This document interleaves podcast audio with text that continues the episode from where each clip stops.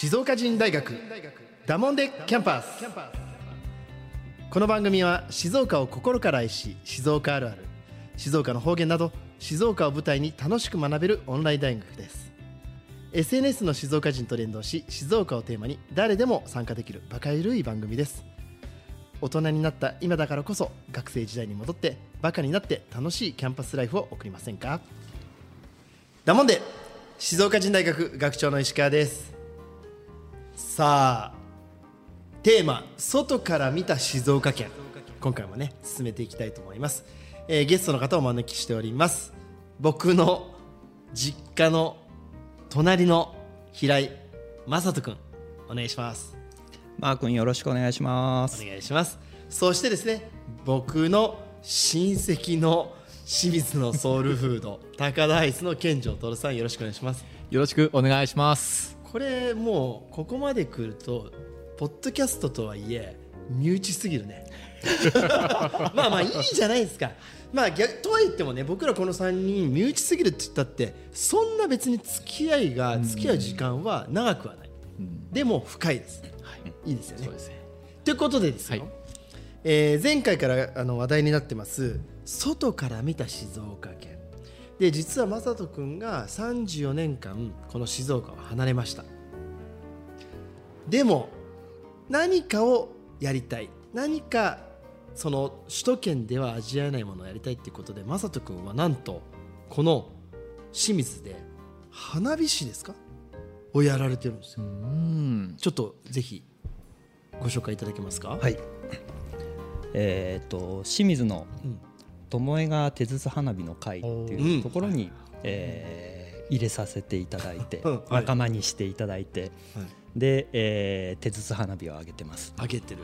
手筒花火っていうのはあの竹筒に、えー紙とか縄とかはい。ござとかそういうのをこう何重にも巻いて巻いてね。えー作ってます。で竹を山から取りに行ってくるところからうん。筒を作るところ、それからうん火薬を詰めるところ、はい。えー花火を上げるところまで全部自分で作って、えー自己責任で上げるっていうような世界にです。これでもボランティアみたいな感じですよね。そうですね。はい。言ってみれば。あのーやらせていただいてるっていう感じということですね。自ら、はい。これね健丈さんね、はい。あのまあ僕ら清水といえば、はいはい。夏の三大祭り、はい。えー七夕。七夕。もうね七夕といえば高田です。ねあの前の放送でも、はい。七夕祭り、はい、七夕。そしてまあ七夕祭りはこの7月7日を中心にこの前後でやりますよ、はい。で次に7月16日、はい。清水灯籠祭り。これね灯籠流しはもうこれもね250年ぐらい続くお祭りで、はいはい。で、えーまあ、8月のこの間頭に終わりました、えー清水港祭り。この3つってもうセットじゃないですか。はい、そうです。実際健女さんこの祭りに対する思いってどんな感じなんですか？そうですね。あのもうあの小さい頃から、ええ。もうこれが当たり前、うん。このサンセットなんで、まあ正直そのなんていうんですかね、こうあまた始まっちゃったかなっていうような、もうここ三三つ終わ終われば。もう夏も終わるなし清水も終わっちゃうなっていうような。清水終わっちゃってるだいぶいっちゃってるけどね清水終わっちゃうなそうそうだ清水のねあのお祭りごとっていうのはね。なかなかまああの終わっちゃうなっていうような気持ちもありますし、はい。まああの正直その僕も本当に慣れすぎちゃってるもんですから、ええ。やっぱこうあどうしようあ車やとかこう通れないやとかそういうのは結構やっぱあったりしますね。まあまああのねお祭りやると当然交通規制っていうのがあそうですそうですそうっ。て。まあもしかしたら本来の仕事とかプライベートのことでそこの道通りたくてもお祭りで通れない場合もそうそうそう。ありますよねはいはいはい。でしかもね健太さんあのあのもちろん七夕祭りはいで本当にたくさんの人が来てくれてるそうです。けど、はい。もし七夕祭りがなかったら、はいもちろん売り上げとかもなくなっちゃうけどなくなっちゃうはい。まあ、何もない普通の生活がそうです。あの押されてるわけですそうですね。そういうことになりますあねり。ますよね。はい。これどうですか？あのー、正人君ね外首都圏に行くと、まあ、僕らわかんないこうイメージですよ、よくテレビとかでやってるじゃあ隅田川花火大会とか多分首都圏もいろいろお祭りがあると思うんですけど、多分こうたくさんあるけどバラバラなのかなと。うん。で清水は今言ったようにもう三大祭りみたいなのあるじゃないですか、うん。これってどうなんですか？実際首都圏の方とかって。首都圏の方だと、はい、やっぱりイベントですよね、うん、あのーそこ見に行くイベントっていうのか、うん。はい。うん。見に行くが参加するって感じじゃない？参加するじゃないですよね。あの、うんどこどこでやってるからじゃあお客さんとして見に行くっていうのが、あのーだからスポーツ見に行くのと同じような感じ。演劇見に行くとか、はいはいなるほどうん。うん。遊園地行くとか、あーそういうのに近いかな近いって感じですね。まあ、確かにこれいろいろ賛否両論というかあるけど僕もねあの本当にこう清水港祭りとかは20代の頃っていうのはずっとボランティアでいわゆる警備。うんもう警備やるのが当たり前。だから家族で花火見るってことなかったんですよ、うんもう10年ぐらいずっとですね港祭りの踊りの警備。後半は、えー海上花火の警備っていうのを船の上からやったりとかしていてそういう裏方として参加するっていうのも地元に住んでるとできること、うんでも今おっしゃったように首都圏ではその裏方さえもどうやって参加すればいいか分かんないですよね。そうですね。参加しようっていう感じないですよね。ないですね。うん、参加できるのか。ですよね。うんうん。そこでいて正人君は自ら神奈川県に住んでいるのにわざわざこの地元の静岡清水ですね、戻ってきて手筒花火のそういう会に入っていわゆるこの間僕も見ました。え7月の16日、えー清水の灯籠祭りのあの巴川のいわゆる通称かっぱ橋稚児橋と言われるところで花火を上げてましたよね。これどうですか？なぜそんな気持ちになったんですか？20代の就職した頃、あの靖国神社でたまたま手筒花火見たんですね。うん。三河の人たちが奉納に来てたんですよ。え。で吹き上げる花火十数メートル上がるような花火の土台になってる人たちがいて、ええ。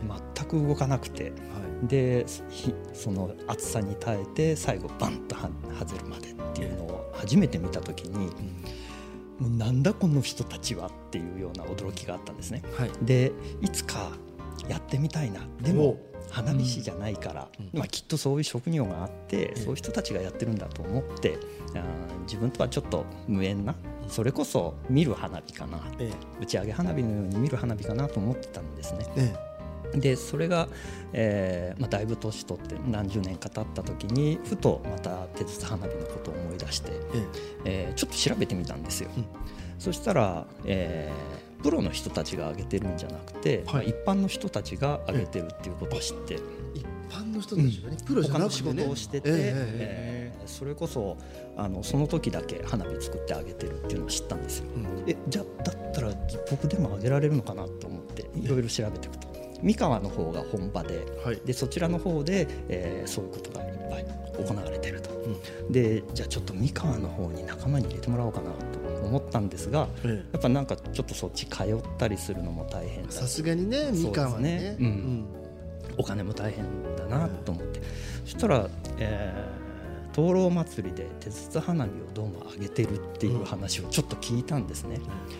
えーそれで、えー小学校中学校の同級生の LINE グループにどうも手筒花火あ清水で上げてるらしいんだけど、誰かなんかつながらないかなっていう相談をしたらあの同級生に一人、えー、鉄花火やってる人知ってるよっていうので、えー教えてもらって、まあ入り方みたいそうそうそうそうそう。で、えー、と事務局の方につないでいただいて、はい。やらせていただくことになったんです。なった。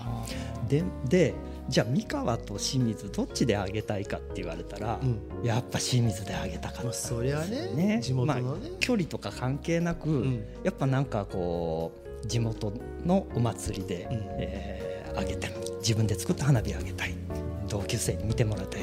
知ってる人に見てもらいたいっていうのが強くありましたね。うん。まあ、そもそもねその同級生の LINE グループで、うん。いやそうそういうのないかなって言って出てくるのこれ清水あるあるですよ。じゃあ例えば神奈川県に行っていやあそこのちょっと花火大会の花火あげたいんだけど誰か知ってるかなって聞いたってどっから出てこないですよ。確かにそうだね。これ清水はどう健二さんね？そう。ちょっと誰かに聞いたら誰かにつながるでしょ、そうなんですよね、うん。やっぱり本当にこう、ね、今こうやってしゃ喋ってる石川さんとかも、もう本当になぜこうつながったのか分かんないぐらいの、そもそももう忘れちゃったよね。なんで繋がったんだろうね僕ですね。ねほんな感じでうん。つながってくるんで、やっぱそこはやっぱ清水の良さかなっていう。ね、ねはい。だからなんて言うんでしょうかね。まあ今僕もこのずっと清水に行って健二さんもずっと清水に。はい。多分感覚が正人君と違うんですうよね、ん。だって申し訳ない。僕も同じ健二さんの気持ちも分かります、僕も見るがうん。灯籠祭りも見るのはいいですよ、うん。でもわざわざあの火の中に飛び込んで 命がけで花火上げたいとは申し訳ないんですけどさすがに思えない。でもこれってどうですか？その34年間離れてから感覚って変わったんですか、多分そうだと思う。20代の頃はあのーそんなにね清水に帰省してなかったの本音言うとでしょ？そう。でしょ？夏休清みのね。水に帰ったくせに、うん。夏休みとか、うん。うん。年末年始とかゴールデンウィークとか、うん。ね、まとまった休みあるけれども、うん。清水帰ってきてなかったの。ん。他に遊びに行きたいところいっぱいあるしね。だけどね今ね頻繁に帰ってきてる もう必要以上に帰ってき そうそうそう。まあ花火作らなきゃならないたまあもちろんあるけどそのシーズンだからね、うんうんでもやっぱりまあ言ってみれば近いじゃないですかお隣の県だから、うんうん。でも20代の頃はお隣の県でも帰ってこなかった雅人君が、うん。この50過ぎたら帰ってきたくなっちゃう。これは外から見た静岡県にやっぱり魅力があるんですか？そう。多分そういうことだと思うんだよね。何なんでしょうねここね。ここ結構ポイントなんですよ。やっぱなんか、うん自分の育ったところのよ良さっていうのかうーん受け入れてくれるあったかさみたいなのが、うん。あの求めるようになっちゃったのかもしれないね。年を重ねて。年を重ねて。でも受け入れてくれるっていいですねあの、僕もその江戸っ子のな友人がいて、じゃあお盆だから帰省しますとか帰省に縁がない人ってすごいいるんですよ、うんまあ多分逆に言うとあれか健丈さんも帰省ってないんですよね。ないですないです。だからずっと地ずっ元がと地元なんで、でもそれはそれでいいじゃないですか、はいはい。でも首都圏にいる人ってうん。普段忙しく働いていって多分脳も体も休める時ってそんなないはずうです、ん。多分雅人君も日々そういう仕事してるから、多分年重ねるとなおさらちょっとこうなんていうのかな。実家とかこの地元に帰ると、うん。やっぱり心とか体って休まります？休まる。休まる。あのー神奈川にいると、うん。休みの日もこう仕事のことがね、うん。頭からこう抜けないとか、はい。うん。離れないとかあるんだけどはい。あの熱海過ぎたぐらいから仕事がねわかるわかる。頭から外れるんですよ。で清水来るとね全く思い出さない よく眠れるし。なんだろうね。なるほどね。これいい話聞いたな。でも健丈さんは地元にいると別にその価値は分かんないです。そうですね。やっぱ離れてみなきゃわからないことっていうことなんでしょうかね。やっぱりねそういうことね、面白いね。面白いですね。面白いね、はい。感覚同じような感覚なんだけど、うん。全然違うね。そうですね、うん。えあとさっきの受け入れてくれるっていうのに近いのかもしれないけど、声をかけてくれる人が清水に帰ってくるといるじゃないですか。家の前でねうん。花火作ってたりとかすると、ん。近所のおばちゃんとかおじちゃんが「あのあ帰ってきたの?」とかって言って声かけてくれるとか、うん。散歩してるあの見ず知らずのおじちゃんがね犬連れながらね「うんあいつあげるの?」とかね「あいついつあげるからそう」あじゃあ見に行くよ」あ嬉しい。だからあのなんていうのかな今そういう声かけも少なくなってる、うん。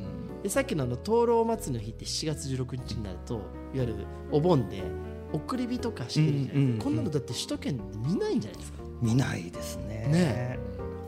うちスーパーで売ってるじゃない。うん売ってるああいうのなんか見かけないような気がするな向こうで。ないですよね、だからなんていうどうどうですか？ケイジさんそんな当たり前で。当たり前ですね本当に送り火を子供と一緒にこう見ながら、ねあのご先祖様ね来たよ帰って帰帰ったよとかって言いながらこれでやっぱ夏が終わるなとかそうねそういう感じで捉えてますね。ね。はい。だから今このコロナがねあの僕らってそういうのを迎えてより人の命とかうん。そういうのって大切さって分かったけど本来人間が持つべきものっていうのに気づいてなかったからうん。多分雅人君は外の世界から静岡県見てなおさら多分そういうのをより感じてるアンテナ高くで僕だってそれは当たり前になっちゃうってるからん。そこで育った子供はいい。はい。で雅人君も当然あのそこで育ってきたけど、じゃあ首都圏で働いてる人ってそれを経験してないから次世代に伝えることってできないですもんね。だからなんとなく、まあ、僕はそこまですみません手筒花火までいけないけどそこにチャレンジする雅人君ってすごいなと思いますすごいですね。本当。あの手筒花火もそうですけど、はい仲間に入れてくれたのがすごく嬉しいですし、はい。この年になって友達ができるっていうのもね、しかも地元の友達ができるっていうのはすごく嬉しかったなるほですねど。ちょっとしたことだけど、そういうとこってすごく大事だしなんかすごく静岡県のまた魅力であるところに対してのちょっとこうヒントをね、うん。今外から見てる雅人君からちょっといただきました。うん。これねこれ本当ねキーなくなっちゃいます。はい。これ15回ぐらい続きそうだから。ちょっと一回ここでね、あのー次にバトンを渡して次の回に行きたいと思うんですけどあの次回はあのいよいよあの SNS から結構コメントいただいてるんですよ。ここついてあの紹介していきますのでちょっとみんなでそこ深掘りしていきましょう。はい。はい、あのありがとうございました。エンディングになります。静岡人大学ダモンデキャンパスでは番組宛てのメッセージもお待ちしております。メールの場合は info アットマーク静岡ハイフン人ドットコム件名にはダモンデキャンパスと入れてください。また静岡人の Facebook、Twitter、Instagram への DM でも構いません。ハッシュタグ静岡人大学をつけて投稿をお願いいたします。静岡人大学ダモンデキャンパスは誰もが楽しめる大人のオンライン大学です。一緒にダモンデキャンパスを彩りましょう。えー、まさとくん、健常さん、もうこれで3回？3回三回ですよね3回ですねちょっとかなり乗ってきて、はい。でもすみません、僕から言わせると、まだちょっと静岡人が出過ぎちゃってます。そうなんですね。出てますよ、はい。アップデートしてください。わかりました。アップデートします。アップデートして、はい。もっとこの外にいる、外から見てる正人君と、もう地元に根付いた健常さんが、もっともっとぶつかって、よりいい静岡をちょっと見つけ出しましょう。はい。はい、ということで、正人君もぜひね、次回もお願いいたします。よろしくお願いします。はい、それではまた次回、今日の講義はこれでおしまいだもんで。